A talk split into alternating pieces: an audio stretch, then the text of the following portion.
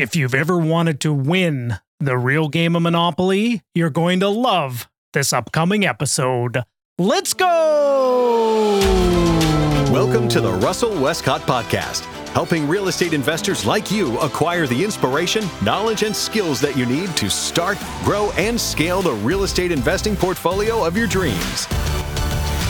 Hey, gang, how's it going? Russell Westcott here. So, hope you're having yourself a wonderful day and got a very special uh, episode here for you.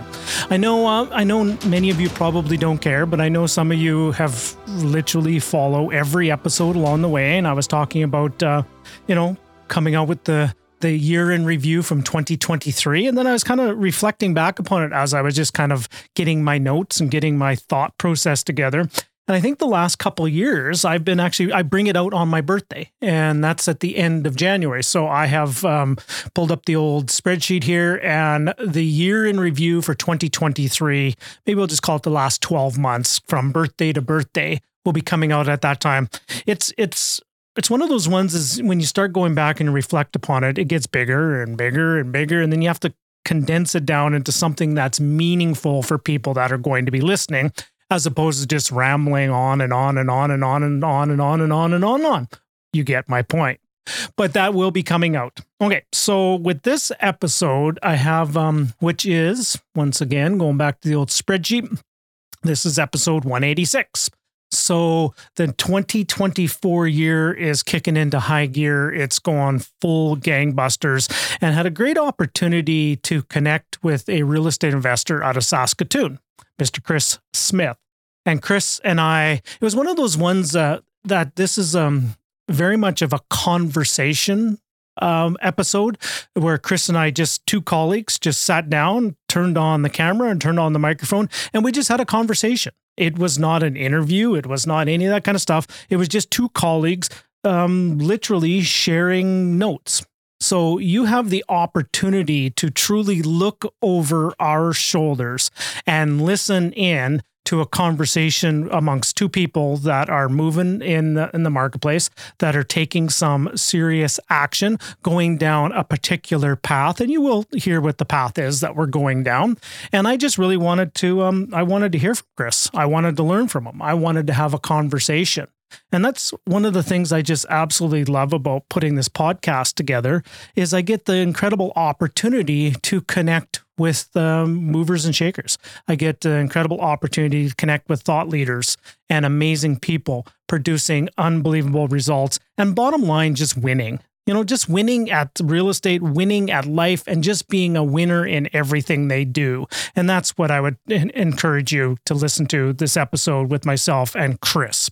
Now, one of the things in there is as I was kind of reflecting upon the conversation, it got reminded me about the whole thing about playing Monopoly. I loved playing Monopoly when I was growing up. I just absolutely just loved it. I don't know about you, but I have a feeling most real estate investors probably enjoyed playing Monopoly. You know, the whole thing about, you know, buying the real estate and putting up the the the greenhouses and then the red hotels and stuff like that. And and and um, that's part of what Chris and I talked a lot about is maybe we didn't specifically talk about, but that's one of the things he was he's doing is he's buying entire city blocks and he's buying entire large chunks of uh, developable land and building things out and working with builders and developers that are cornering uh, parts of the monopoly board and things like that. So it's a really cool opportunity to look into this, and it's very similar to what I'm doing uh, or uh, what I am attempting to do every single day in real life is play the uh, play a real game of real life Monopoly.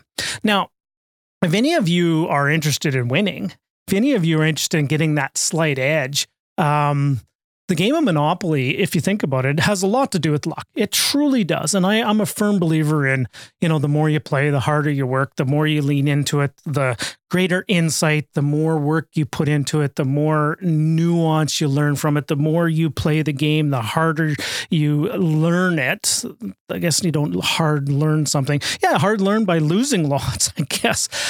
But really, Monopoly does come down to a game of um, numbers. It comes down to a really a game of math and fundamentals. There's really no special magical cards about it. So if any of you are interested in learning how, if you want to play, if you want to learn learn how to win and you want to learn how to win at Monopoly, I've actually just putting out a blog post and an email that's coming out and where I share truly, if you follow what I'm outlining in that um, email note, you will win Monopoly, the game, the board game. And if you actually transpose it from there into um, real life, you will win the real life game of Monopoly as well. But really, um, and I'll give you, I won't leave you hanging here. I'll give you a little quick synopsis. So, really, in Monopoly, in my personal opinion, no different than what I believe in real estate. It comes down to the three fundamentals that I firmly believe what you buy, where you buy, and who you rent to. It really does.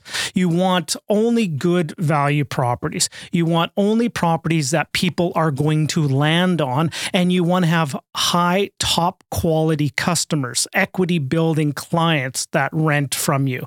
In my personal opinion, one of the things you might want to do is focus specifically on the tenant profile, the customers. Focus on the customers first.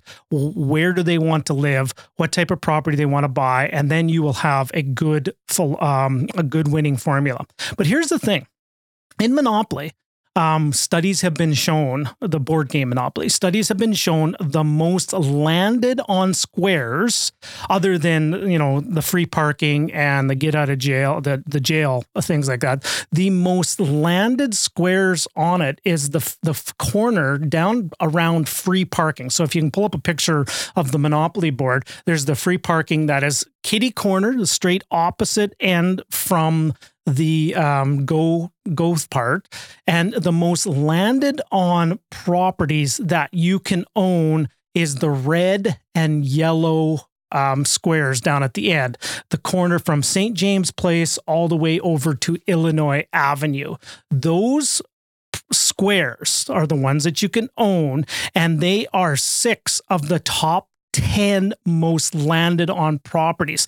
Now, if you actually extend it out a little bit even further to Pennsylvania Railroad and the B&O, B&O Railroad, those two are in the top 10 as well. So if you own the corner from Pennsylvania Railroad to B&O Railroad, if you own all those properties in that corner, you will have 8 of the top 10 uh, most landed on properties. You think about it. If somebody comes to that, you know, the thimble comes, boom, boom, boom, thimble comes around, and in order for them to get past that corner, they have to to roll like a, a three, uh, a, a nine, or a twelve. There's only three possible combinations that they won't land on one of your squares. Now, if you start owning that corner of that monopoly board and you start then putting on the houses, you build up the houses, you get lots of people landing on it. Then you start building up the um, the hotels on there. It is inevitable if you control that corner. Now, could there be a, a, black swan or could there be something that comes out of this that doesn't make this 100% guaranteed? Absolutely. But if you own eight of the top 10 most landed on squares that you can own, um, success and winning is literally a game of math and probability. It truly is. Now, if you build it, they will come. So, gang, I encourage you to take a look at how to win the game of Monopoly, the board game, and how you can translate all those skills from the board game into real life. How you can then take and you can own a corner of an entire property that people want to live, a highly desirable neighborhood, someplace that people want to land on, some people that want to be a client, a customer, attracts good tenants, and you build good properties in those areas, you too will win the game of real estate. Okay, gang? Hope you enjoyed that. You will thoroughly love this episode because I just I was after I was done and had this conversation, I was just on fire. I needed to get back out, hit the ground running because you know what, uh, you know, I'm not just a, a, a pretty face, and not just a podcaster and a YouTuber. I actually buy a few places. I actually am a real estate investor first and foremost, I invest in real estate. And after I had this conversation with Chris, I was so fired up to get out there. I had to instantly get on get on the horn and give a call to my realtor. And uh, you know what? We need to find some more opportunities. Now, speaking of all that. Um, stick around right to the very end. I got a little message for you at the very end as well about some of the next things that are upcoming on the podcast. But in the meantime, please help me welcome Mr. Chris Smith.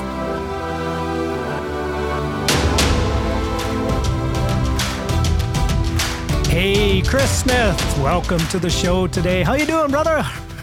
I'm doing fantastic, Russell. Thank you very much for having me. It's uh, truly an honor to be on your show. Oh, well, I know we're going to do a, a, cardinal sin right off the bat of recording something that should be evergreen, but uh, we're recording this in, in January of 2024, and you're out in the beautiful home country of, you're in Saskatoon, is that correct? Yeah, just outside, but yeah. we're Saskatoon. Is it is it cold enough there for you? Some would say, yeah. I think it was I think it was minus 30 this morning, about minus 40 with the wind. So we finally hit our stereotypical Saskatchewan winter. Yeah. So how are those heat pumps keeping up out there? Just barely. if at all, if at all. That's that's right. Yeah. However, it's been a it's been a quite an amazing amazing winter this year. Like we we're building some projects in Edmonton and you're building in Saskatoon and we our build team literally was punching holes in the ground and pouring concrete in between Christmas and New Year's, which is unheard of. It's nuts, yeah. And we had a few people, um, builders that were, you know, in talks with continually, and they had projects they had planned to put off, and now they're wishing they would have took the opportunity to get them pushed ahead because as it stands right now with the cold snap we've had they're likely to have to wait now for a few months to get started yeah well we had some projects that we had scheduled out that would complete in um, between march and july of this coming year of 2024 um, our builder just came back with an update to everybody and says, okay, the one in March, we're, we're ready to go February 20th. And we're just going, uh, okay. And then the ones in, in June and July, you know, we potentially can come up six weeks. And, and how often do you hear that is where a builder's actually coming ahead of schedule in many respects? Next next to never absolutely. Yep.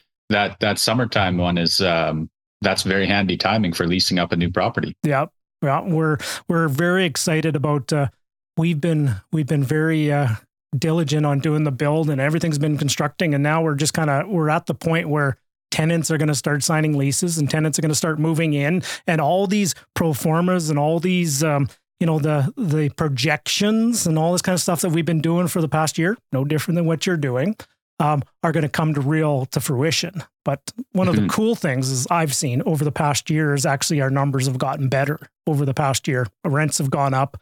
You know, some expenses, insurance is one has gone way up as well. But by and mm-hmm. large, um, the numbers have actually gotten better than when we first did the analysis a year ago on things. Yeah, it's exciting though, like you say, when you see all the hard work and the numbers and the due diligence and all of the behind the scenes work sort of come into life your idea turns to something real and it's really neat to to watch it take shape yeah and i and i know i'm not going to get any sympathy when i have this next comment that i'm about to make is because many of the women that give have given birth to beautiful children will will laugh at me when I say this, but it's almost like giving birth to a child of bringing bringing a house across the goal line, if you will. Yeah, sure. You and I can say that anyway. yeah, and I, I've I've chuckled many many a time, and your wife would probably agree with me too. Is that if it was up to men to give birth to, to childbirth uh, in this uh, in our day and age, which may be a hot topic, I don't know. I'd we'll we'll save that for another day. If it was up to men to give birth, our species would have died a long, long time ago. Oh, for sure. Yeah, we would have tried to hire it out anyway. Well, or tried to hire it out, or there would have been no there'd be no complications because the men would have solved it. They would have science the science the yeah. you know what out of it that there would have never had to been ever childbirth. There'd be no pain. There'd be no nothing. There'd be none of that kind of thing, right? There you go. Um, all right. Well, we can talk uh, weather, and you know, we've, we, we're we're we're Canadian, right? So we we've covered uh, the weather, we've covered real estate, we've covered you know some parsley family. All we need to do is talk about hockey a little bit, and we can really you know drop the mic and go home. So, are you a hockey fan? I am, but I'll. Uh, I'll be honest. Uh, since I've got a lot of other interests now too, so hockey's taken a bit of a back seat. I don't know much about what's going on with it, so I guess maybe they'll fire me and I'll have to leave the prairies at some point here. you'll have to turn in your Saskatchewan card and and that's uh, right. You know, yeah. you'll have to leave your your pilsner hat and your watermelon at the border, and and you won't be able to wear a Roughrider hat anymore. Either. No, that's right. And they'll mm-hmm. chase me out with a hay wagon and won't let me back in. That's right. Well, one of the things I most enjoy about putting on this podcast, and I mentioned this to you earlier, Chris, was um just getting an opportunity to just sit down and you know turn off our phones and just have an uninterrupted hour, hour and a half, maybe even two hours plus conversation with somebody really cool that's doing things and uh, just connecting with somebody maybe you hadn't had a chance to connect with. Um, you and I have communicated a little bit over. We had, I think, one Zoom call. We had some emails back and forth and stuff. And I've just been watching from afar. I'm a fan of what you do. I'm a fan of who you're showing up as. I'm a big fan of what you're doing. And I just said, you know what? I just want to have a conversation with Chris. I think he's, I think he's got a lot to offer, and I'm looking forward to hearing some of your story as well. I appreciate that, Russell. That's kind words. Um, I know you and I spoke a few years ago, very early at the start of when um, real estate started to become something more serious for me. And we've sort of probably run some parallel paths since then. And I really appreciate your commentary on that. Oh, well, that's comes from the heart. And I only tell that I only tell my truth. Okay.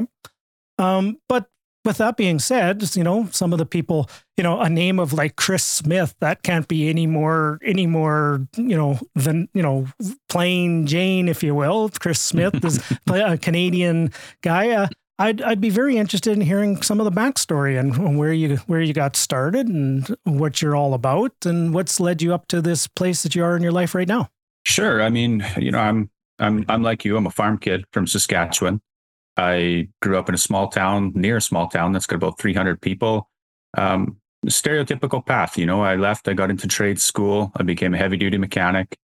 Um, through that process, I got exposed to some opportunities in in leadership and at that time, I became interested in personal development too.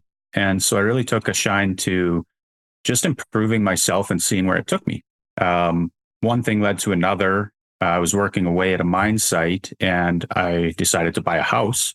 Um, needed somewhere to live. And there was these things that people had called basement suites. And I thought, well, that's a neat concept. Somebody else can be at home when I'm not there and they'll pay me a little bit of money to do it.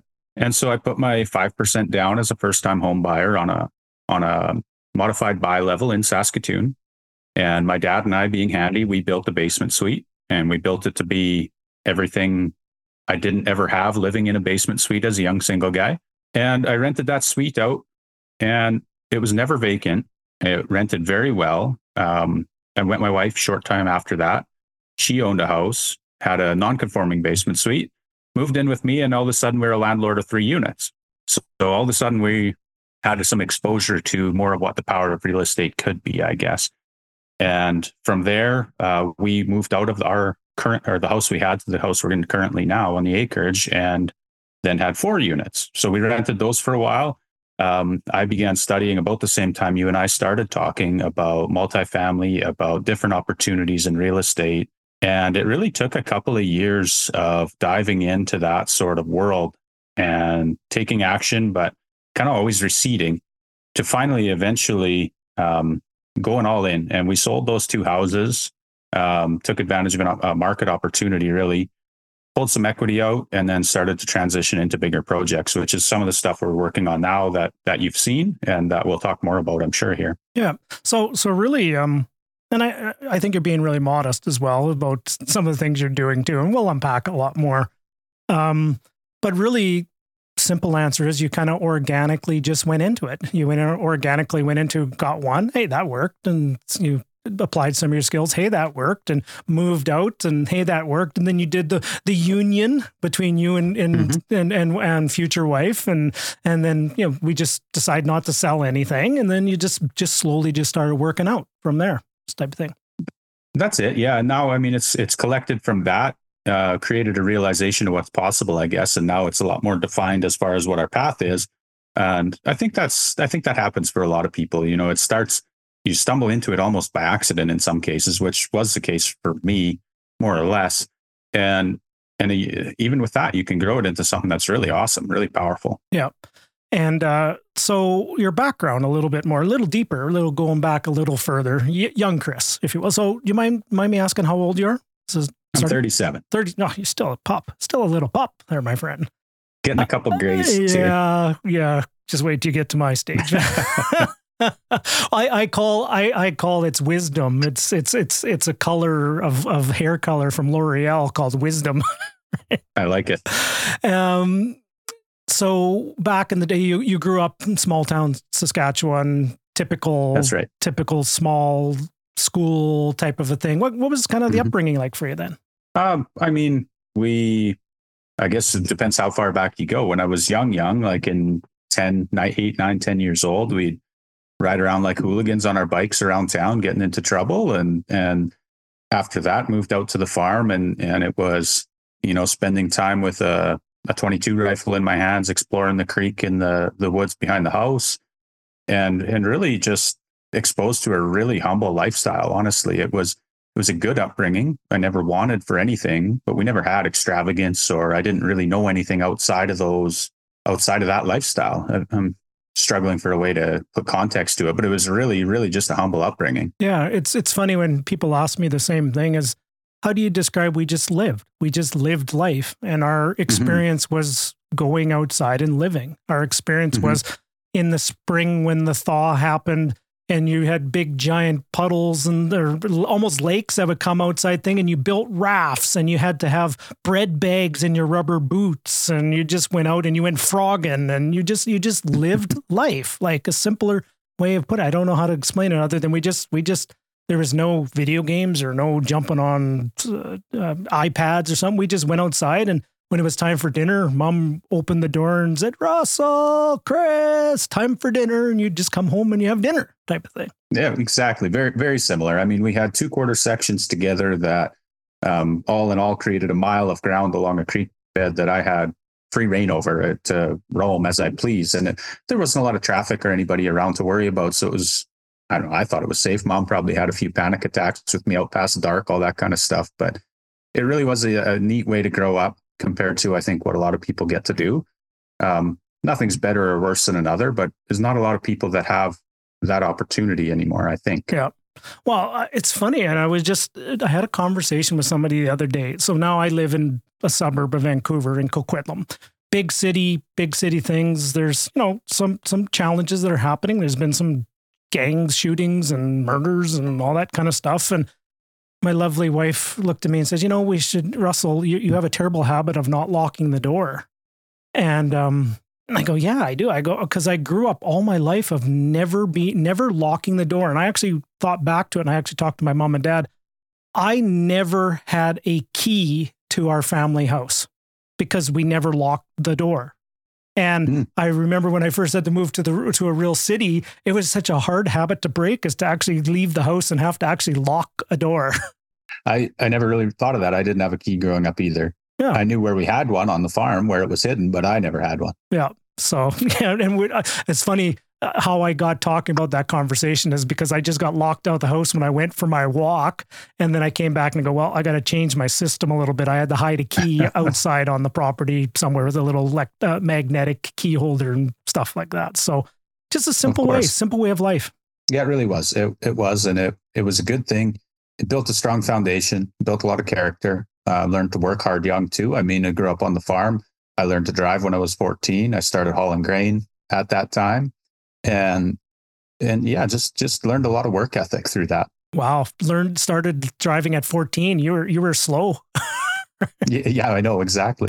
That's honestly, it's like many a time I could, I could tell stories many of the time with you know jumping out on going in the back roads with the 22 in the back in the back window and and uh, dad's out there. We're going to we're going to go shoot some gophers, right, and stuff, and you know had to stop at the Burr Hotel on the way by and stuff like yeah, a, a different a different way, and and everybody's probably listening, going, "Holy moly, listen to these rednecks talking and talking the good old days here." Yeah, if only they had that much fun, though. I agree. I agree. Um, okay, so fast forward a little bit um, when you and I had a conversation, and I and I'm interested to know as well is when we had a conversation. You were you, how we first connected, where you were listening to the podcast and you were driving from just south of Saskatoon, and you were driving up to I believe it was northern Alberta, and you had that long stretch, and you're listening to the podcast, and then we connected. Are you still are you still working in the mining? Are you still um, are you still um, making that truck every week or two? No, I'm not, and I haven't been for about a year now. Okay. Um, that again, like we talked about, there was we were looking for a means to an end at that time. Um, it was a good choice to have gone up there, but I started to have a young family, and we are really looking for a way to get me home. To my wife and I, being we, um, really looking for at real estate to start to build that bridge. And looking back now, I realize part of what inhibited our initial growth in real estate was actually because of the energy we were approaching it with. Uh, we were working at getting away from something instead of finding something to go toward. And real estate still did help build that bridge. Um, I'm in sales now. I have a commission based sales role that offers a lot of flexibility in my lifestyle. I mean, I'm here in the afternoon speaking with you, and uh, it allows me to conduct our real estate business really well. But once I got into that and I started really enjoying what I was doing more, our, our real estate took off faster.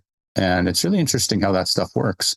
Um, when you change your attitude, uh, your environment changes. And when your environment changes, the opportunities change too. So it kind of all came in succession, but sort of, I kind of diverged a bit from your initial no, question. Was great answer, by the way. I was just about to unpack a little bit more on, on that. So, so really it started with you held yourself to a higher standard, really. Mm-hmm. You changed your environment you mm-hmm. made a decision and you invested into yourself and invested into a skill set, meaning learning sales and invested into a lot of things. Like I have conversations a lot I, with people that have the exact same thing is we're trying to figure out how I can be home more often, how I don't have mm-hmm. to be traveling, how I don't have to be there. But it's it's a difficult transition in some cases. Mm-hmm. It's um, you know, you know the the whole thing about how do we support our lifestyle? How do we put things on the table? And if you're not making money there's a whole internal conflict that and this is maybe just sorry if it sounds sexist or anything but men have an internal conflict if they're having mm-hmm. a trouble supporting their family whether it's right or wrong it's it's real. And i just i'm just being honest with it because i have that challenge myself and had it for many years is if i'm not providing and supporting for my family, I feel useless as the man of our house. Oh, absolutely. It's ancestral, right? It's uh, it's a part of our DNA. It's been carried down for a long time. So it's not like we're just going to get out of that despite the fact that modern ages that might not actually be the case. Yeah. And, we know we're generations of hunter gatherers of of getting out and going and, and we will talk about hunting too. I know how that big that is a part of, of your life as well. Okay, so you transitioned into a role that you're doing some sales. Um, what uh, what company are you now with? I'm still with the same company, actually. Mm. I, I, there's more to the story, of course, there yeah, always please. is. But take, anyway, take your time. Take I, your time. So I, I made a I made a jump to in order to be home. I I'd been with the same company with SMS Equipment for about 12 years at that time, and I had an opportunity to move home and start working for the Mosaic Company at Colonsay. I'm sure you're familiar with the location. Um, and so I took it and it was a hard move um, for reasons like personal identity being tied to a career I'd held for a long time. Um, but it was a good move. I think it was good that I did. I think it was healthy in the end. Um, but what I found really is that I went from a leadership role with up to 80 people reporting to me, uh, managing a lot of responsibility, a lot of execution of our business, to looking after half a dozen people on a mine site and honestly being bored by seven o'clock in the morning every day. Um, initially, I thought that that would give me a lot of time to focus on real estate, to focus on growing our business. But I found I didn't really have that freedom still because I was on a mine site and I was stuck there. And there's only so much you can do when the expectation, obviously, is that you're working for your employer. So um, the the opportunity to go back to SMS in a sales capacity came up last fall in the fall of 2022. And I went and talked to the sales manager because I'm still fairly in the know with most of the people in the company because of my time here. And yeah, we decided it was a good fit. And so I, I, I threw caution to the wind a little bit, as much as I ever could, I guess, and jumped on board. Um, it did help that we had sold some property that summer. And so we had a pretty good nest egg of cash. So jumping into a commission based role was less frightening. We'd built a little bit of a runway. Um, made it possible, I guess, really. And so real estate started this journey that way too. Nice. Nice. Well, that's fantastic. So it, it's been a means to an ends and and you've been I just remember from our conversation that we we've had is that you've been very you're very strategic. You're very um and, and some people term this next one negative, but I think it's a positive. You're you've been very calculated in the steps that you've been taken and very disciplined and rigorous in the process as well. And for somebody to to be a hunter and to be a bow hunter and you have the patience and you have the those kind of things it just it makes it makes a lot of sense. It really does.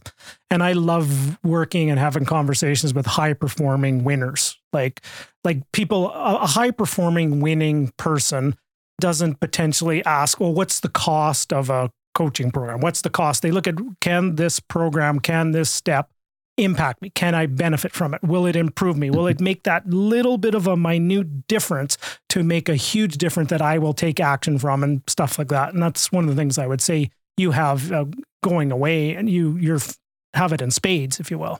well. I appreciate that. Yeah. And I, I agree. I think that if you're hung up on whatever the cost of a coaching program may be that could accelerate your life, life, business, real estate, whatever it may be, whatever your goals are, you're you're you're just looking at things from the wrong way, um, from the wrong lens, I guess. It's an investment, and I understand that people need to have the capital to do it, uh, but it's 100% worthwhile. Um, you take it seriously, treat it like like it's your life, treat it like your life depends on it because it does.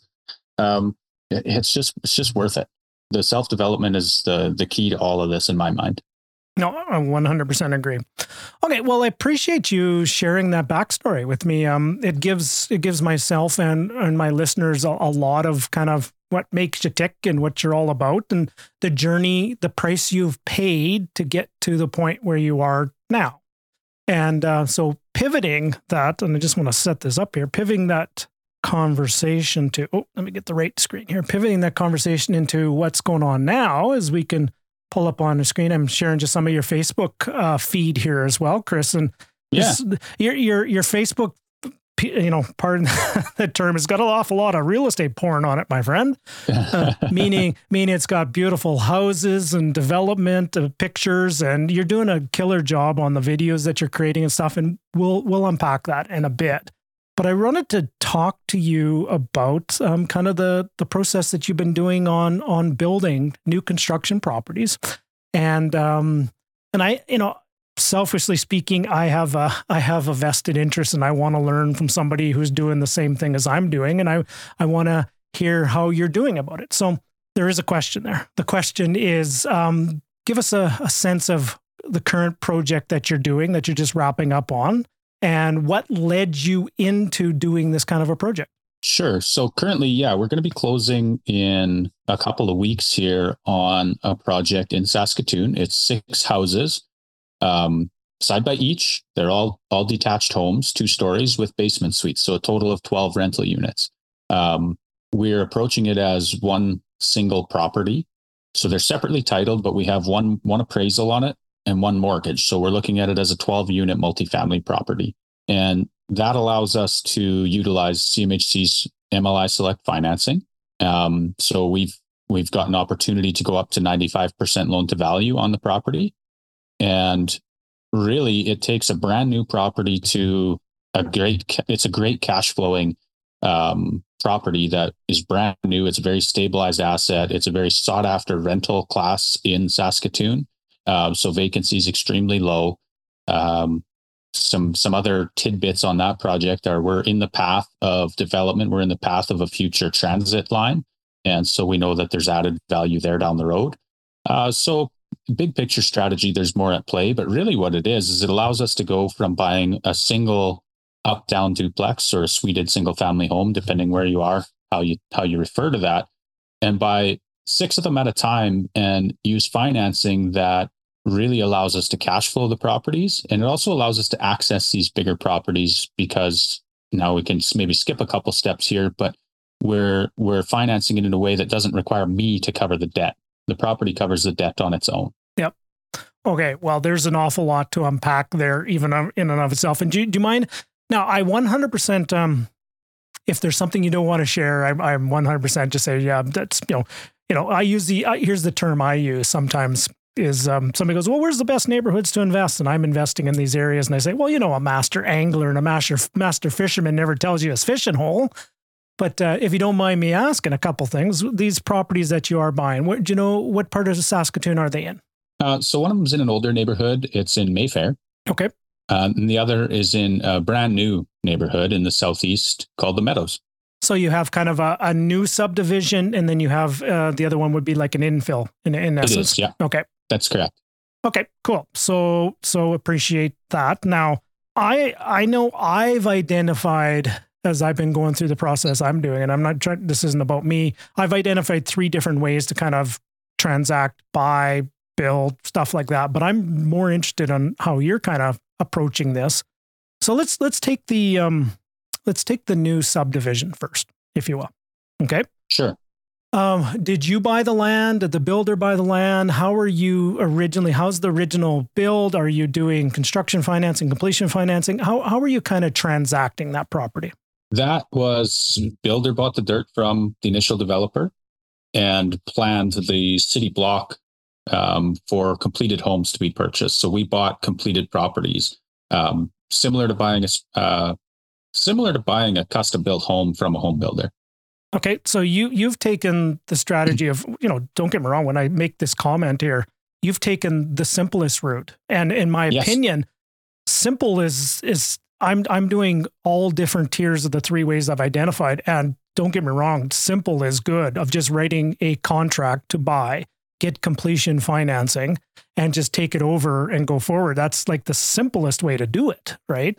When you can do that and and essentially just buy cash flow and equity it yeah, it makes a lot of sense. Um, it's not as sexy, yeah. but there's some other caveats to that deal that make it a little bit more attractive than the typical uh, simple purchase buy and hold. Okay, well we'll we'll get into it in a second here, but but by and large, sometimes when on the deals that I'm doing, and now yours can be completely different. Sometimes the simplest one is obviously you're paying the highest price for the simplest yes. one because mm-hmm. in there's built a margin for the, the land to be sold to the builder. The builder's providing the financing, the builder's doing all this. You're typically paying the highest price. But my my yeah, opinion yeah. is you don't you have the le- the least amount of BS.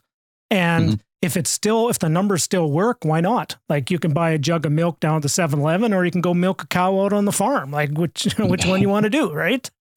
That's right. Yeah. And, you're 100% right. I mean, we paid a premium for the product and we know that. Uh, they're built to a high standard. I mean, we're Hardie board exteriors and turf instead of grass. We're xeriscape. We've got vinyl fencing, all the stuff that you would do in an up down duplex that you never want to touch for 10 years.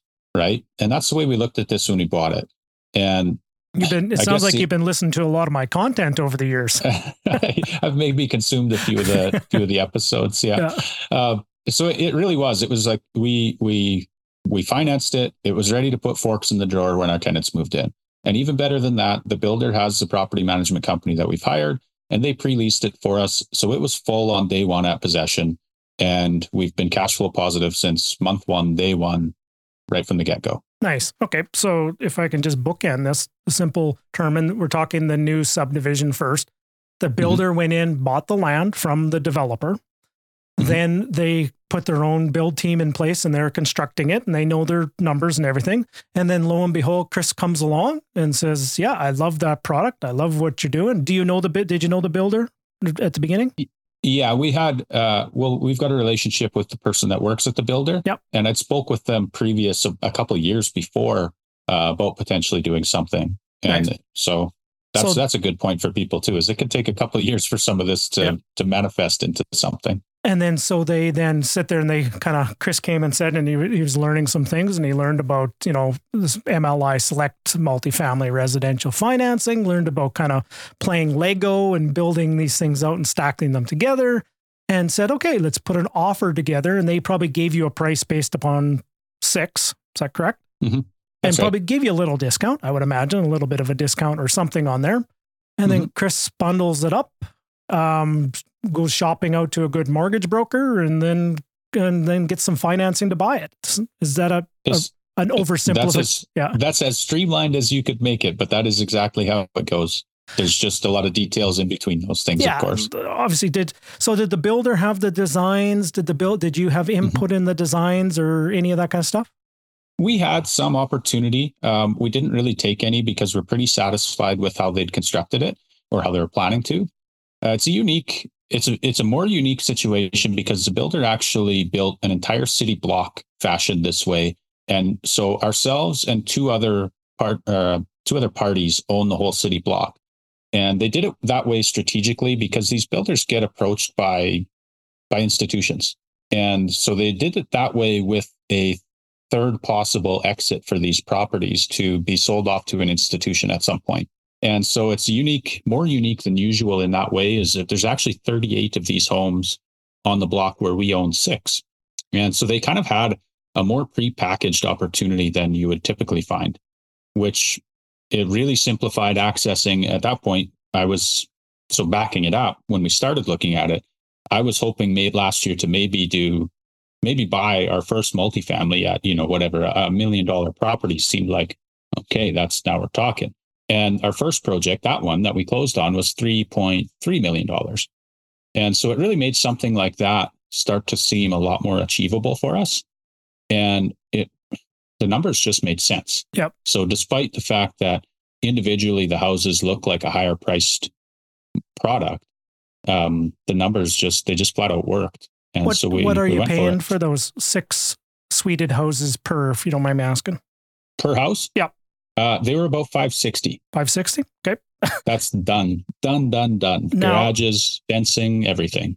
Now, for for listeners across the country, that's not 1.5 million. that's that's 560,000 for a completed house, all done, landscaping done, everything done, and um, Tenants in it. and that also tenants in it. And that also includes GST in there as well. That's right. Yeah.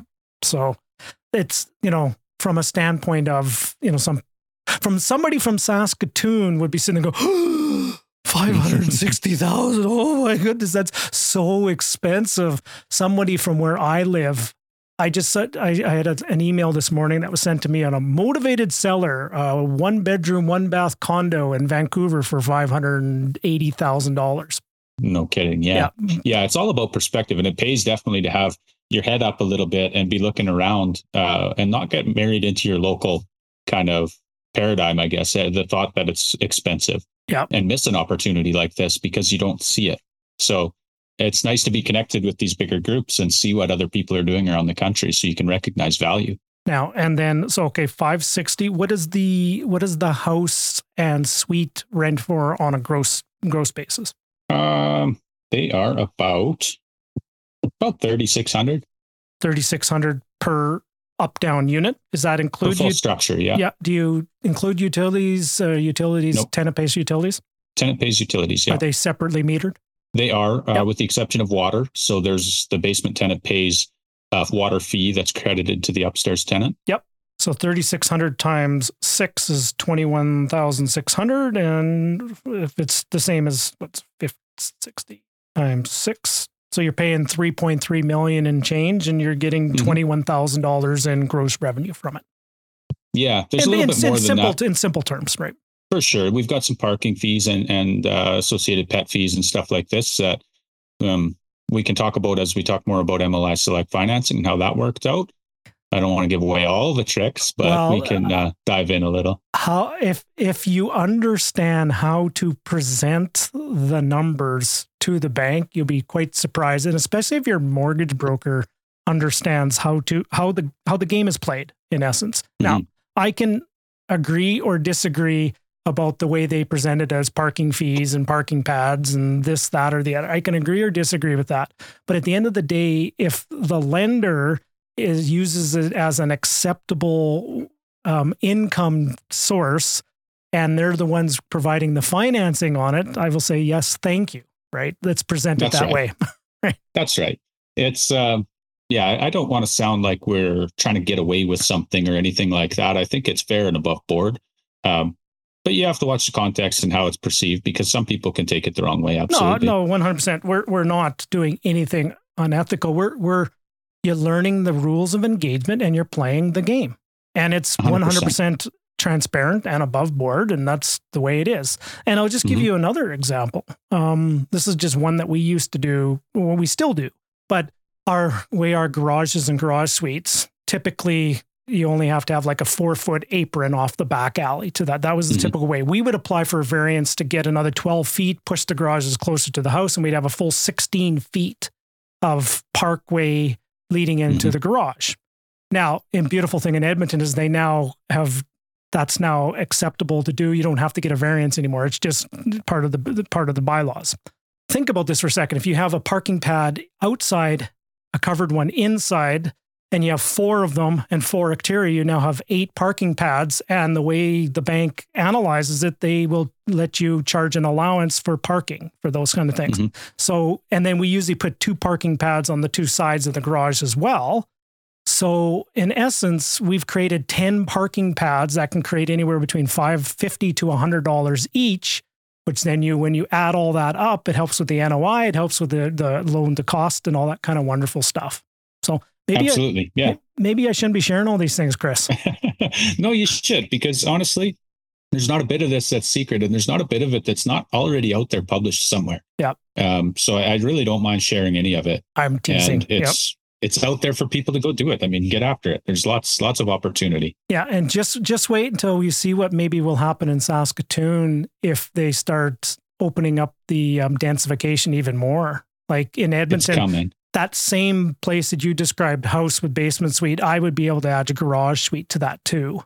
Where yes. that same six block that you had, I I could get 18 units on it.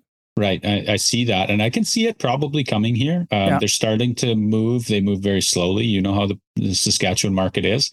Um, but they are, so they've removed some parking um, bylaw, I guess, some some strictness in the parking bylaw to allow for different things. And so I see that as an indicator of of starting to shift in direction that yeah. way.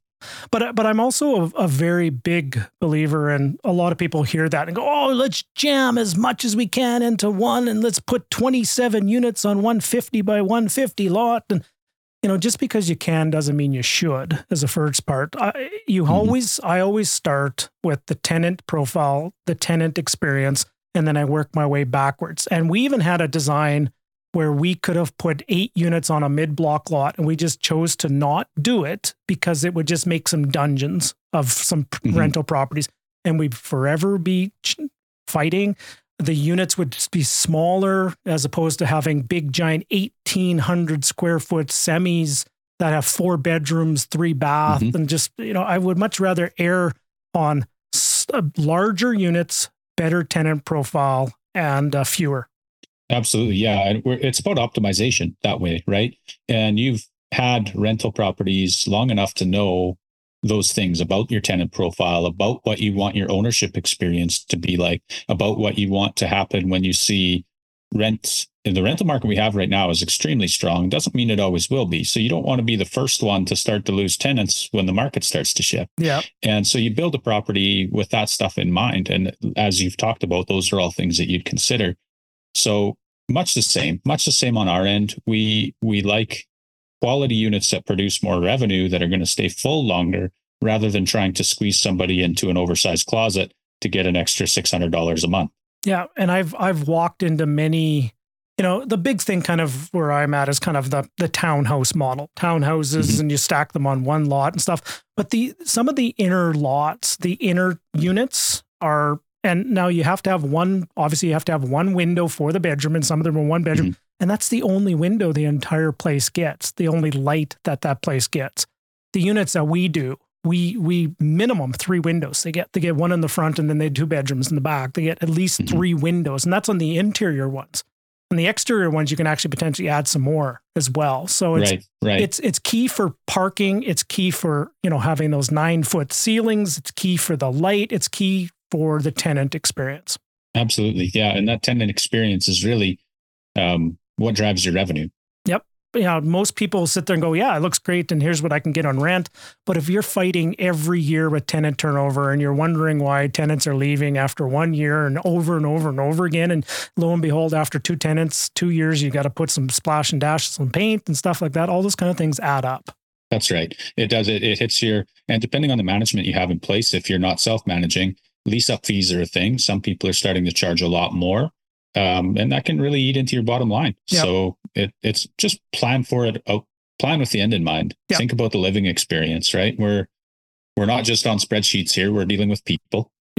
Yeah, you actually have to go out and you actually have to experience the property. And uh, you know what I I hmm. do, and I haven't done for a while, is I actually go spend a week, uh, a couple nights in some of the places just from a oh. standpoint oh. of it's funny. I spent once in one of my townhomes that I was in, and I'm sitting there going, I should have known this, but I didn't know. I'm sitting there going, there's a light switch in the wall, but there was no light fixtures. And this is like kind of typically an 80s design is there was no ceiling lights and anything. So you needed lamps. And I was sitting there going, mm-hmm. I didn't have anything there. I had no lamp. I go, well, how much of a pain in the butt would that be if you didn't have a lamp and this kind of a things too, right? That's right. Little things. And that's a good, I mean, if you can find the time to do that, that's great because you really settle in and get to understand the experience there and find those little things that yep. that can make all the difference in somebody looking for a new place or staying in yours. Yep. Okay, so back to the when we'll talk the six new builds and then we'll talk about the infills in a little bit here. So you had 21,006 and you had 3.3 million in change for the, the purchase. Bundle it up. Um, you went to a good commercial mortgage broker. Do you do you mind sharing mm-hmm. who you use? That that project went through Canada ICI. Okay. Uh, the the current project is through Green Birch Capital. Yep. Yep. Many of you will know Nadim and the Green Birch team. I was I, he's been on my podcast. He's they they understand what's going on. They understand how they to how to do it. And Nadim used to be with Canada ICI. I don't know if he mm-hmm. if he let you know that, but um, they understand what's going on. They're fantastic as a as a as a process. Okay, so we're still talking about the the first six.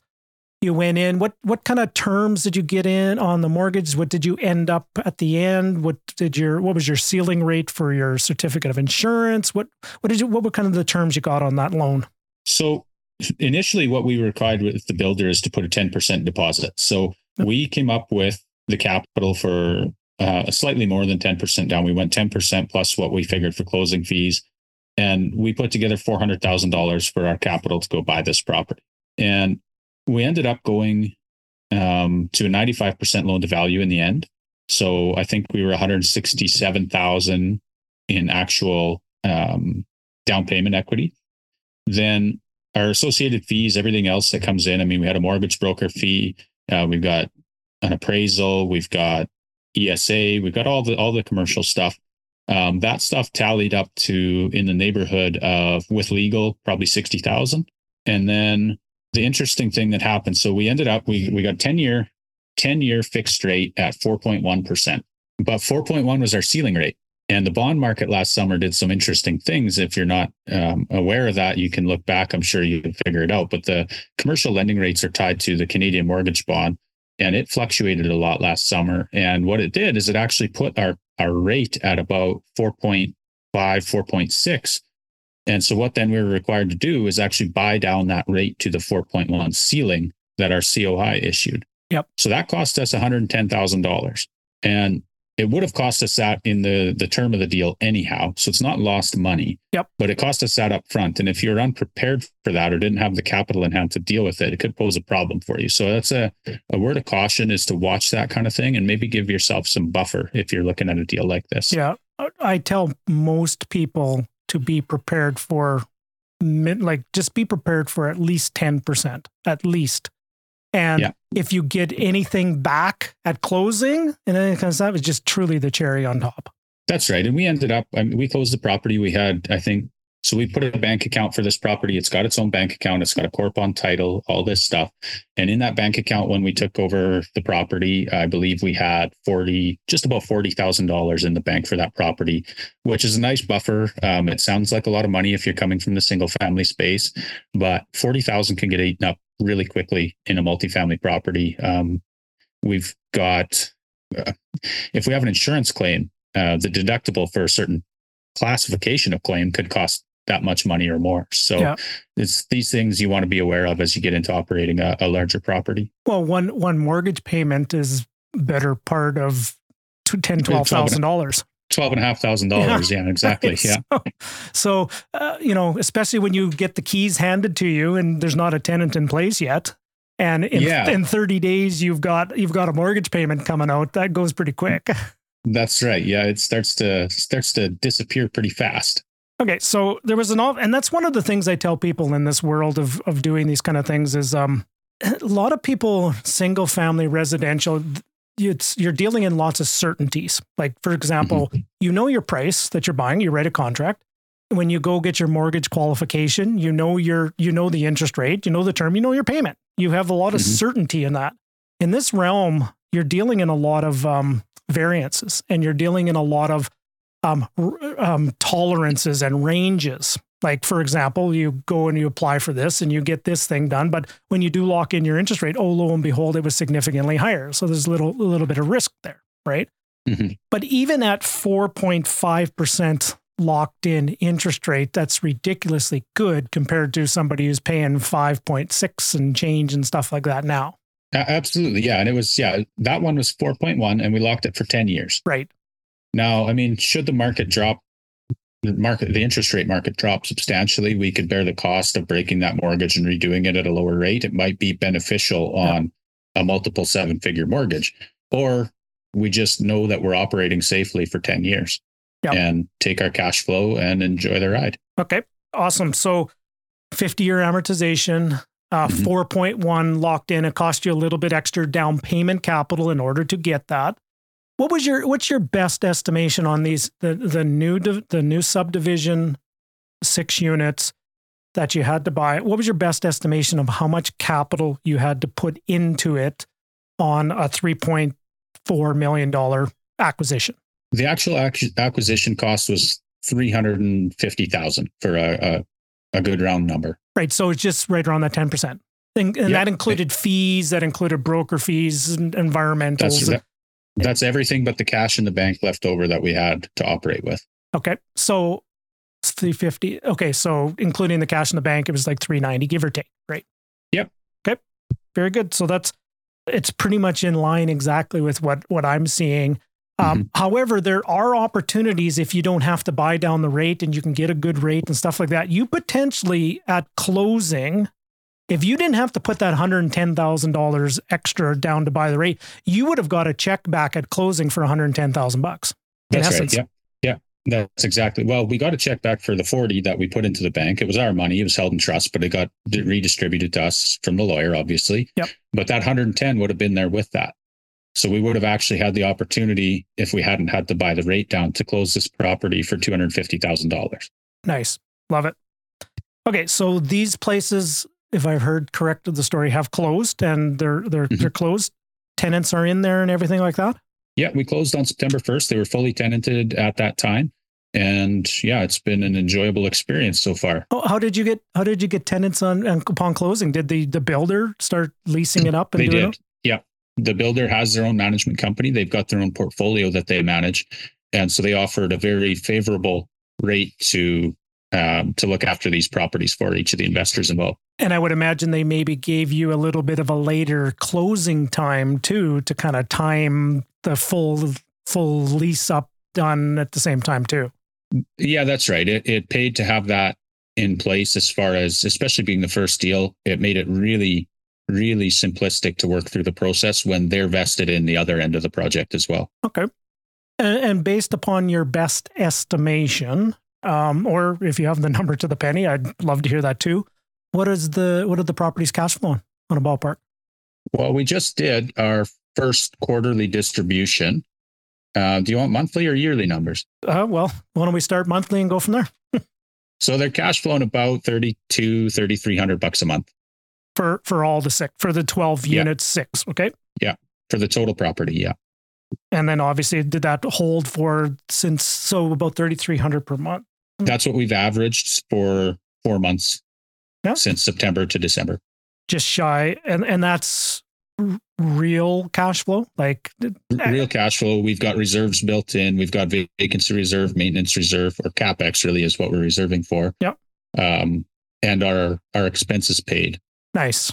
Yeah, and those are those numbers are falling in line pretty close to what some of the things are six unit ones that we're doing are in between 14 and 1800 per six type of thing. So right. they're pretty much pretty much in line. Uh, that's on our pro forma. Like I our first closing happens in March and then we have four closings happen between March and July. And those are my numbers, but here's the beautiful thing is as I'm doing the research, the rents have gone up since since that of as you experienced the same thing in Saskatoon. That's right. And when we bought these two, what we perform at, um, we beat our rents by uh, anywhere from one to two hundred dollars a month in the units that we could do that in. And so they've and they've continued to go up since then. When we have leases come up for renewal, we're actually going to have an opportunity to increase rents in some units again by another couple hundred dollars. Yeah. Well, let's let's think about this for a second. So let's say it was 200 per 6 on next mm-hmm. increase, mm-hmm. right? 200 times 6 is 12 1200 times 12 is 144 divided by let's say it's just a 5 cap, right? As an example. There's $288,000 of net worth of, of building evaluate. Now, obviously there might be some costs that have gone up and blah blah blah. But Of there's course, a yeah. solid $250,000 of valuation increase there. That's right. Did you get Yeah, it's um, awesome. when when you got your appraisals done up front, did the appraised values come in under your purchase cost as well? No, they came in slightly over. Okay. Uh, so we bought some equity too. Yep. Uh, they appraised at 3.5 million for that property. And so we had about 100 and to the dollar, it was about 170,000 in equity based on the appraisal at that time. And so now, yeah, with some rental increases and stuff like that, if we reappraise, I suspect we'll have actually probably three or 400,000 in equity somewhere in that range. Yeah. So so it's funny. I was just having a conversation with somebody the other day, and they're saying these new builds and this infills and that stuff. The math just doesn't make sense. And I was just about to sit there and go. I was about to really get into it, and I said, you know, my comment was, "Yeah, you know what? You're right. For you, it won't make sense." So so does the math make sense for you, Chris, on these properties? The math makes sense for me. Yes, it does. Um, it it's it's it's not the classic value add play that's been popularized for so long. I'm really not surprised to see Russell Westcott interested in it, knowing what your previous um, three two one approach and suited single family houses was about. It's it's that on steroids. It's just it's maximizing that opportunity in my mind. And so when you can go buy an almost 10% cash on cash return as we're cash flowing today, and in a property that's in a good neighborhood that's going to increase in value over time, I, I just don't know why you wouldn't do it. Yeah, and and to be honest, I, I've just pivoted my three two one free program instead of it's now eighteen at a time, right? Yeah, It's Yeah, like buy let's right. buy three of these projects and in 15, 10 years from now, sell two, keep one. And if you have one six unit property, or in your case, one 12 unit property, um, all things being equal, and let's say your Mm-hmm. mortgage payment went away, um, your cash flow would go up by $12,000 a month it Right. would. Yeah, right? If it just if Yep. the mortgage was gone and paid for and stuff like that, that's the simplest way to just say that mortgage It- payment is gone. That's right. This would turn into fifteen thousand bucks a month. a fifteen thousand dollar a month pension plan. Right? That's right. Yeah. So so yeah, I'm one hundred percent all over this, and I do have that conversation with people. Is some people sit there go, well, well, let's just go buy something old and refurbish it and do stuff like that. And I said, you know what? There's no right or wrong answer. Um, what I look at it from is is the following: is at the end of the day, what you want is a good performing cash flow asset that Mhm. you have little of your own capital into it. It attracts good tenants and it's able to perform cash flow for the next seven to 10 years. Okay. You can, Mhm. there's two ways you can go about doing that. You can go buy an old apartment building and go through the entire process for a year, two years, kicking people out, cash for keys, renovation, HE double hockey sticks. You can go through that entire process to then refinance it. And you have to finance it twice and three times, and you have to pay so much in fees to eventually, two years later, you've got a normalized performing asset that will go forward. Okay. Or you could just design it in advance and do all that work in advance. And the day you take possession of it, it is normalized. It's got the mm-hmm. tenants in the place. It's got amazing finance and it's cash flow from day one. Like, which one would you want to do? I'm okay with either. That's right. And I, I'm the same way. There's there's a lot of ways you can invest in real estate. There's no wrong way, um, pending it's all legal. Uh, there's no wrong way to do it. And this is my chosen path. And it fits my life and what we want real estate to do for our life. And I think that's important that people just take stock of that. So for us, this is great. It it provides the cash flow that we want. It's minimal impact once it's acquired. And we just get to enjoy nice brand new property and and typically a higher tenant profile too that has caused us less headache. Yeah, and and it's uh, it's interesting on black and white. I was just analyzing some numbers on some of my newer por- properties, like not these new multiplex that we're doing, some suited houses, some newer stuff. And I had to actually look at the number twice because it didn't make sense at first. Was the, I looked at it, my maintenance bill on um, one, two, six, 12 units. My maintenance bill on on 12 of them was zero. And I said, I go, that can't mm-hmm. be for the entire year. I said, that can't be right. I go, this, we've got to have spent something. And the manager said, no, we, we spent nothing. I go, okay. And we had zero vacancy for an entire year, That's right. right? Yeah. On one of my older properties, one month I would have six to eight thousand dollars of maintenance and things and vacancies in one month. They could say 10, 10 grand per property is not not unheard of. That's right. And that's actually, yeah, that's what I mentioned earlier that we're reserving for maintenance is really that we're reserving for capital expenditures because we know in 10 years' time, we're going to have some furnaces and stuff that we may need to replace. So we need to be ready then. But what we're actually expecting to spend in maintenance is near zero. We, we do have some money set aside in the event there's non tenant caused issues, but most of it's warrantable. Yep. Yeah and new home warranty. And so what I tell people is my typical thing I'm dealing with partners is I, I look to potentially sell between seven and 10 years and pass all that maintenance on to the next owners of that That's as right. well. So yeah, absolutely. You learn a few things over the time and, and uh, I appreciate you sharing all that as well. Okay. So that was the, the new subdivision, the infill, what you're doing has, has it been kind of rinse and repeat or what's been something different with the, the infill project? Um, it's different in that the builder didn't plan to sell it the way we're buying it. They planned to take these houses to the single family market and sell them one by one. Um, the realtor got a hold of it who understood this opportunity and sold it to the builder, kind of preemptive to us picking it up. So when we got involved, there had been some conversation at that level already. And so it was building trust with the realtor that we could actually pull through and close, um, despite a longer timeline with CMHC than just going to say the bank downtown and getting a mortgage to buy the house. It's going to take longer. So they needed to be comfortable with our ability to actually pull it off, which we we can, and we've proven that to them. Um, otherwise, the difference is being it's more like it's it's not quite as ready as as uh, as turnkey as the first project was. So there's some things like we need to put appliances in it. We need to put window coverings on. Uh, we're going to have to landscape the properties in the spring, and they're not going to be tenanted on our our acquisition of them. Sorry. And so there's a little bit more work involved that way. Now we also were able to get um, significantly lower pricing than our first project. That has some to do with the type of build and the area of town that they're in. So we're paying two and a half million for these properties, um, but they're nearly renting for the, the the rent difference is not anywhere near the difference that the price difference is. Right. And so we're going to substantially improve our cash flow on those properties, I believe, uh, we're just starting leasing right now. Nice. Well, I hope they turn out very well for you. And and and you're doing a perfect progression as you kind of started at the back end, and you've you're just kind of working your way back the chain, if you will, to eventually get that, and then to the next one, you you you might find a builder to go and buy the land. You then do the construction financing, completion mm-hmm. financing for them, and then the next step of that is Chris and your wife's Rebecca. Is it correct? That's right. Yeah. Yeah. You and Rebecca are going to go buy the dirt and then provide very possible. buy the dirt, sell the dirt to yourself. And then mm-hmm. you then have the construction financing and completion financing all there, and you just get a, a construction contract with the builder. As that's right. Yeah, we I that idea hit my head uh, uh, about a year ago, about the same time we were working through these. The first set, I said, well, wouldn't it be cool if there was another set that was just ready to buy because these just work so well? That's when we found the second set. They just happened to be there. Yep. And then about that time, I started realizing there's some some advantage if you understand the process and are okay with the risk to doing the build process yourself.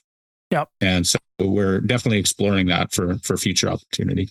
Yeah, and I, I'm I'm not hundred percent convinced myself if I want to go the road of hiring construction manager and getting into the construction business. Mm-hmm. Especially, mm-hmm. you know, at the end of the day, it comes down to the construction team and their capacity and stuff like that. That's right. Um, I, I, I like to let them be in their own lane and by all means pay them what they what they ask for because they they earned every dollar of it. Well, that's right. And we talked about our our um, new area project being a premium price point, and really what that premium price point did was defer the risk onto the builder you know we we paid a premium for them to shoulder all the risk. And in the process i know they had to move utility lines and different things like this that cost them hundreds of thousands of dollars. And for a city block mind you not just for yep. our six houses but can you stomach that? Can you shoulder that burden as a developer? That's something i think that is worth considering before you venture into starting your own construction company. And i look at it more like partnering with a good gc a good builder who maybe Maybe you can find a building partner who wants equity in your deal. Mm-hmm. Maybe you can find somebody who's got a reasonable GC fee, whatever it is, right? There's there's so many different ways to approach it. Or or even if um if your builders are well funded too. Like I'm mm-hmm. I'm sh- blown away how unbelievably powerful it is to have a well-funded builder to be able to shoulder a lot of this kind of stuff too, and not just a fly-by-nighter that does one or two deals a year. They they do thirty or forty of them a year, type of thing. That's right. Yeah, absolutely. Yeah, and you will never look at a property again the same way. When you go take a look at your your place and you sit there back there, oh look, there's a there's a telephone pole in the middle of my uh, kind of on the middle on the back lane. Uh, that right there to me is eighty thousand dollars to move that. That's right. Yeah, lessons learned, right? Yeah, you sit there and you go, okay, where are the utility? Where are the services coming in from? Where's the power pole? Power pole's on the other side of the lane. Okay, awesome. That's good. Yeah, perfect. Um, and that's right. You, you learn along the way, right? You never get it 100% on the first try. There's things that you learn. And you alluded to that, like learning in steps. I get to learn a little bit more each time we take one of these on. Yep. Nice. So, with that being said, um, what's next for you, my friend? What is the next? Uh, what's the next kind of like you're you're at a point right now? It sounds like you're just at the the finish line of of mm-hmm. of getting um, lease up on the next project, and you're doing that. So Correct. I would imagine you're you're getting a little itchy and you're ready for something next. What's what's the next what's the next hurdle for you? Uh, similar. Um, we're looking at some more basically of the same opportunities in town here in other areas of town. Um, we got a meeting next week with another builder that's got some uh, some property that they're planning to build anyway that will suit the model, and so we might be able to take those on depending on we can work with the builder and we can come to terms on pricing and that sort of thing. Uh, there may be opportunity to take our first project and turn it into a bigger project. Um, there's only so much I can say about that right now, yep. but it's in the works.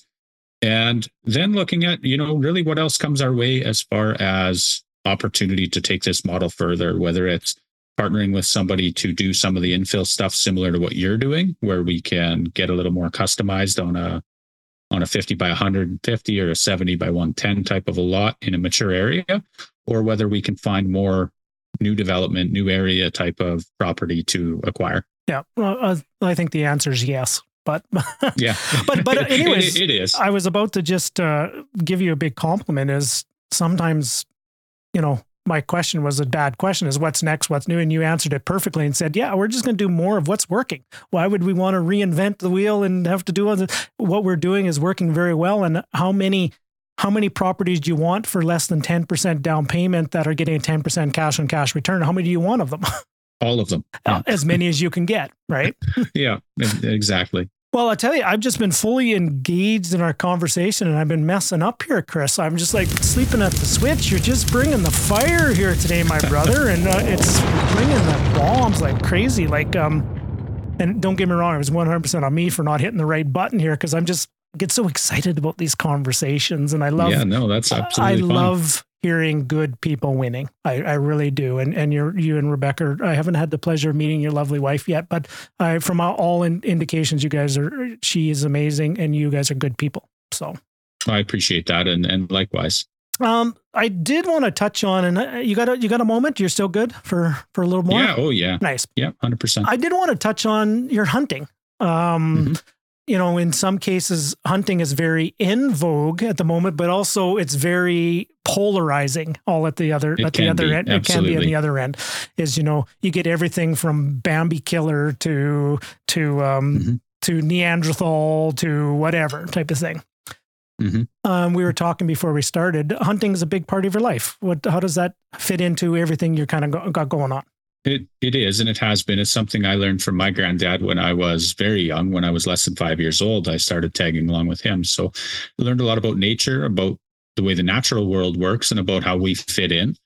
And really, hunting for me is an escape. It's it's a place where I go to nature for something that's quiet, for time to escape from the busyness of life and and sort of reconnect.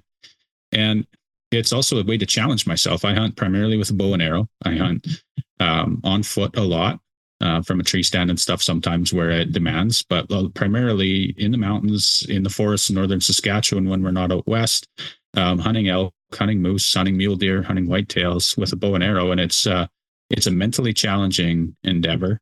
It requires a lot of discipline, and I guess it's just sort of in that way, it's strangely parallel to the rest of my life because those things those those are transferable things in a lot of different areas. Yeah, and and I know I'm about to say that you're probably very familiar with Cameron Hanes, obviously. Mm-hmm. Yeah, and um, and some of those people that do that hunting, like Cameron Hanes, is one of the most hardcore people. He he and David Goggins can have a, a competition of who's the most crazy hardcore person at the same time.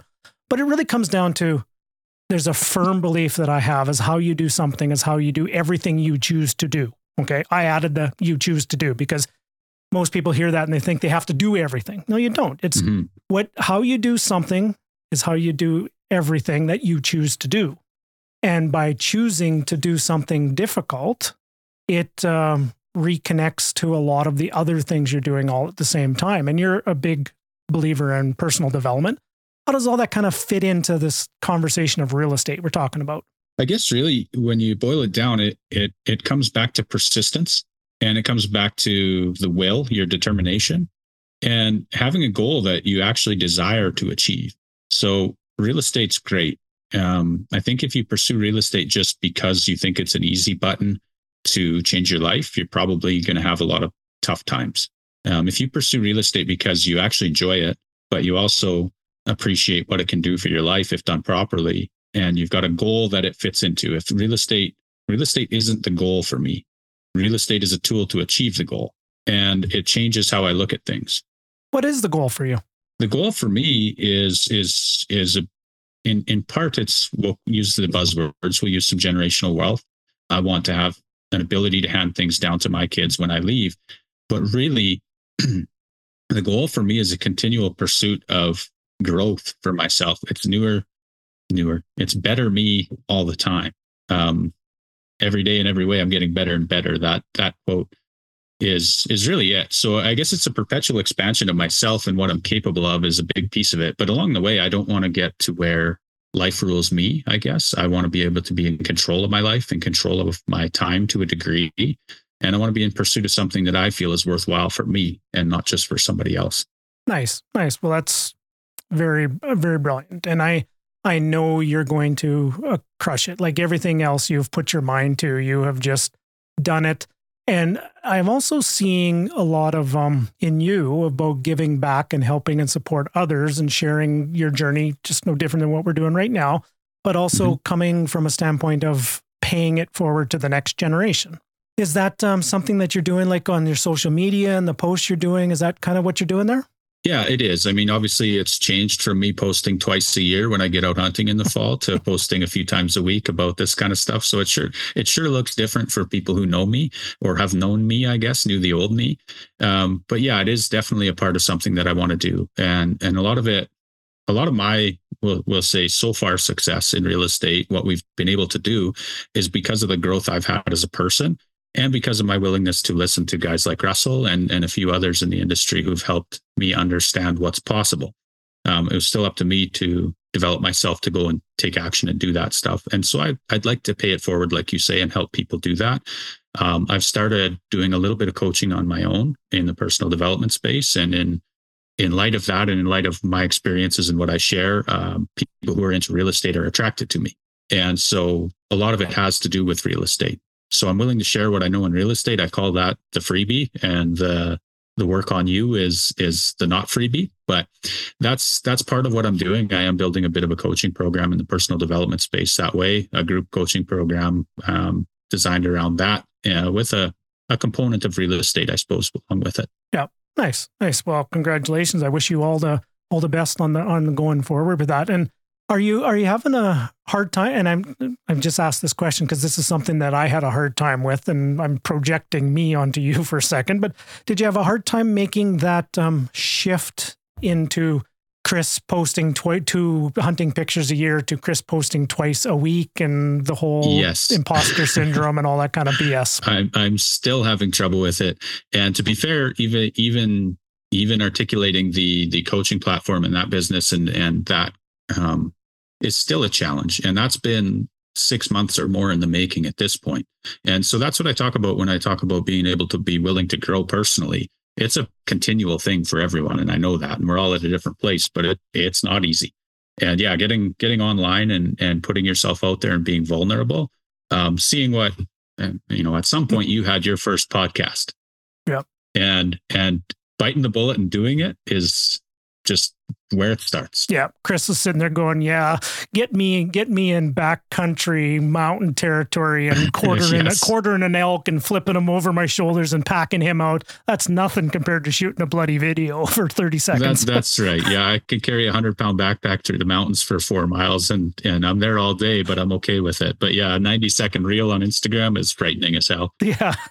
so here's what I'm we're trying to tell you, gang, is if you're struggling with that, it's it's totally normal. It truly is. And and I I've often joked with people is the imposter syndrome is real. Like to be honest, if you don't have imposter syndrome, you are an imposter. Is my personal opinion.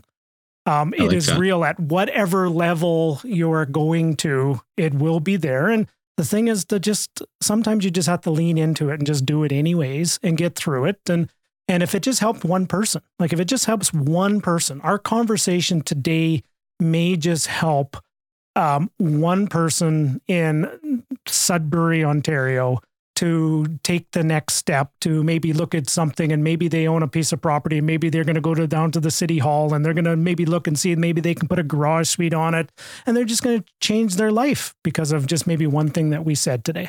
Absolutely, I love that, Russell, and I I couldn't agree more. I think that's what it is, and that's what drove me to to want to do it.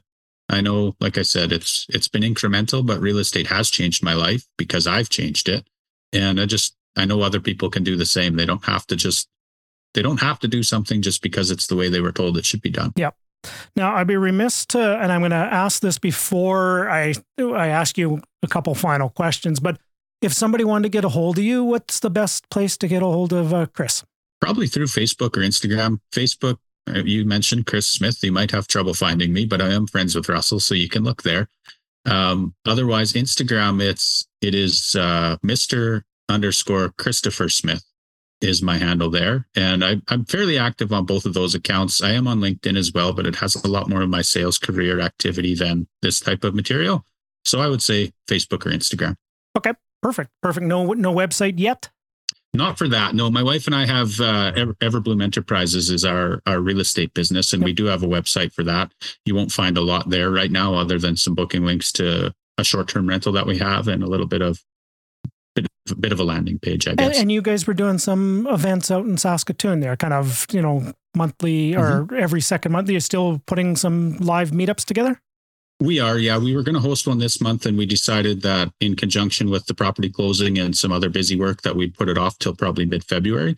But we do host uh, a real estate meetup in town here. There's two. There's Reegs, which Travis hosts Yep. or manages, and and ours. And so we kind of offer at both ends of the spectrum as far as networking and education goes. So I encourage anyone in the area to reach out to us or to the Reegs group to find out when the latest events in town are. Awesome. Well, um, I'll tell you if I'm ever making my way out to go see mom and dad again, maybe we'll coordinate some calendars and maybe Yeah, yeah, throw me on a stage and let me, you know, I always look like everywhere I go to travel, I always like to potentially get on stage because, you know, my accountant says that's good for write off. So that's that's right. Absolutely. You you let me know and we'll make sure it happens. right on, right on.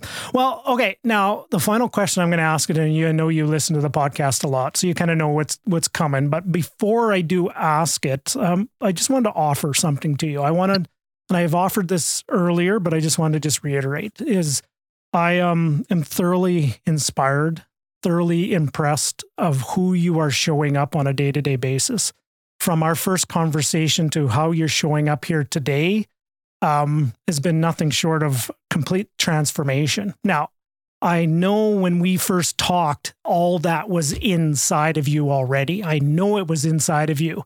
But what has happened over the course of the last two years is what was been an inside is now coming out. And I'm telling you, it's as inspiring as heck, my brother. So keep going. That's that's really something, Russell. I truly appreciate that. Yeah. And you know it comes from the heart. Because that's us people from Saskatchewan don't have time to bullshit. So that's right. Even if we did, we wouldn't bother. That's right. So, um, and it's often I, I joke around. I sit there and go, I remember a story when I was going back home and mom and dad, and we were out at the golf course, and all the guys are all sitting around there at the golf course, and just a simple way of life. And they're sitting there, and I look down the road, and there's like eight eight guys sitting there, nobody's talking. Everybody's having their beer, and just after post round, and I say, geez, I go, there's not a lot, you know, not not much conversation going on here. And one guy looks over and he goes, Yeah. And if the wind wasn't blowing, we'd only have half the things to talk about, too.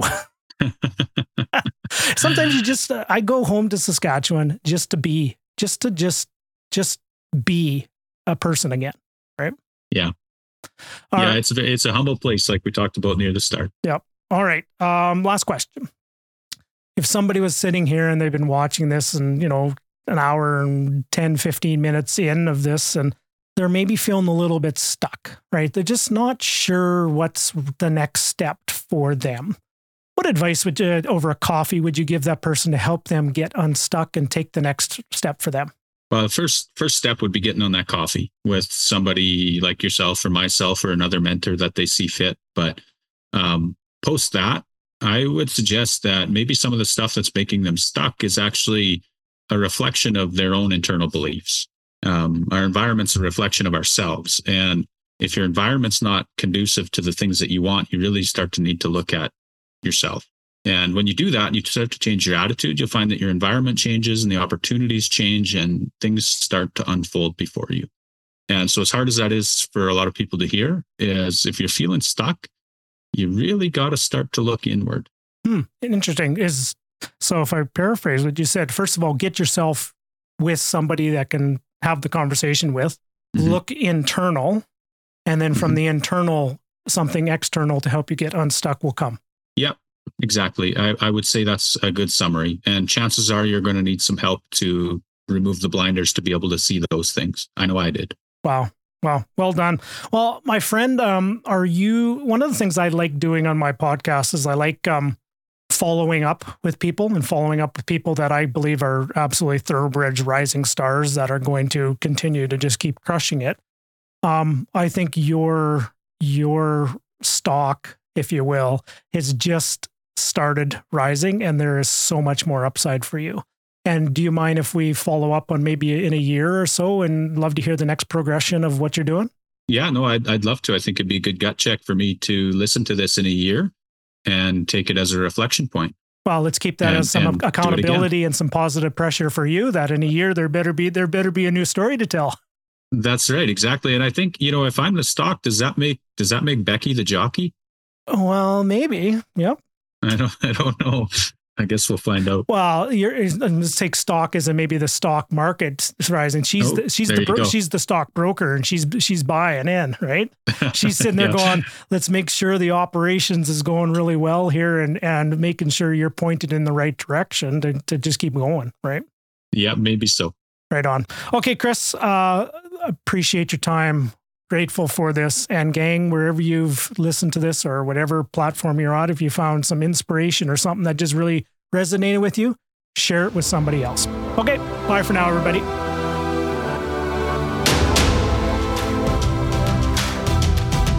So, gang, what did you think of that episode? Did you uh, were you as fired up as I was?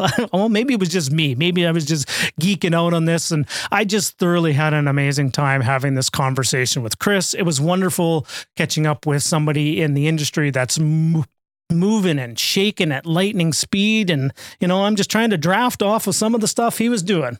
But it was wonderful that we had this really cool conversation. There were some really cool collaborations that were coming from that. Now, one of the things I'm going to let you know um, in this, we talked an awful lot about new construction. We talked about development. We talked about commercial properties. We talked about umbrellas over top of things.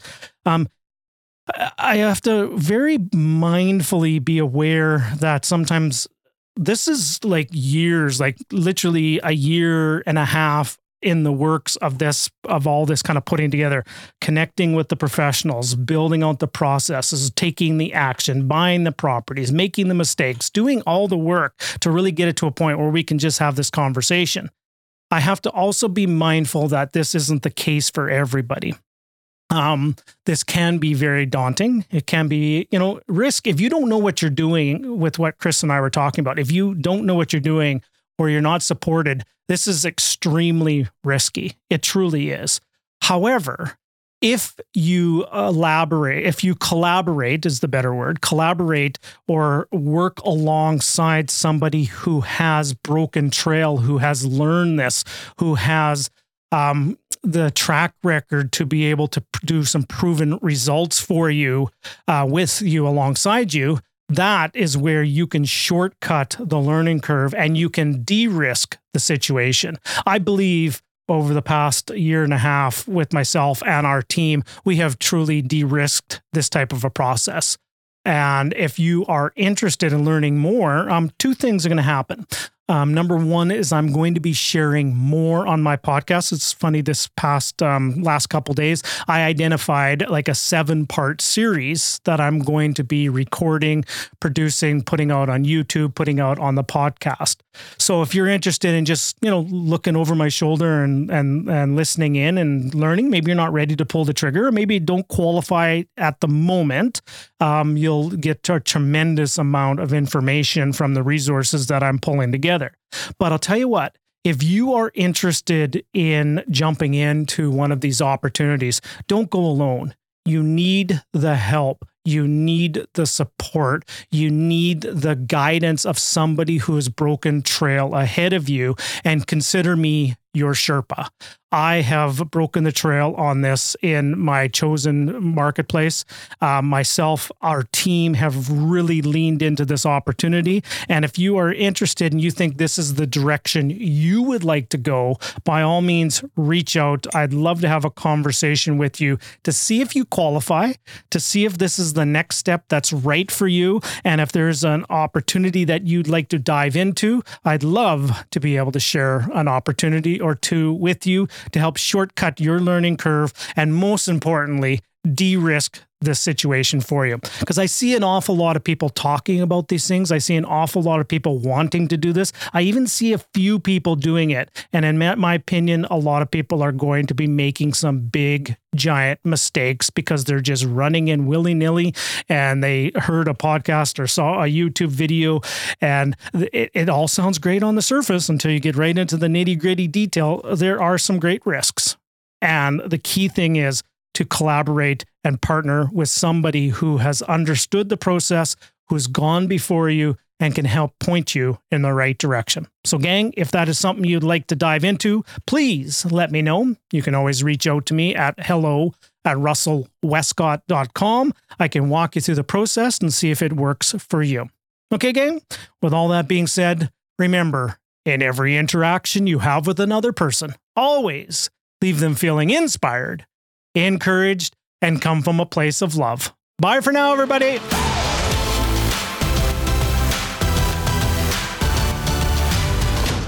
Thank you for listening to the Russell Westcott Podcast. Before you run off, could you do us one final favor? Wherever you're listening to this episode, we encourage you to leave a review, share with your friends, and subscribe so you can receive the latest episode to keep you feeling inspired and encouraged for the entire week. Visit www.russellwestcott.com for more information, support resources, and upcoming speaking engagements near you. Bye for now.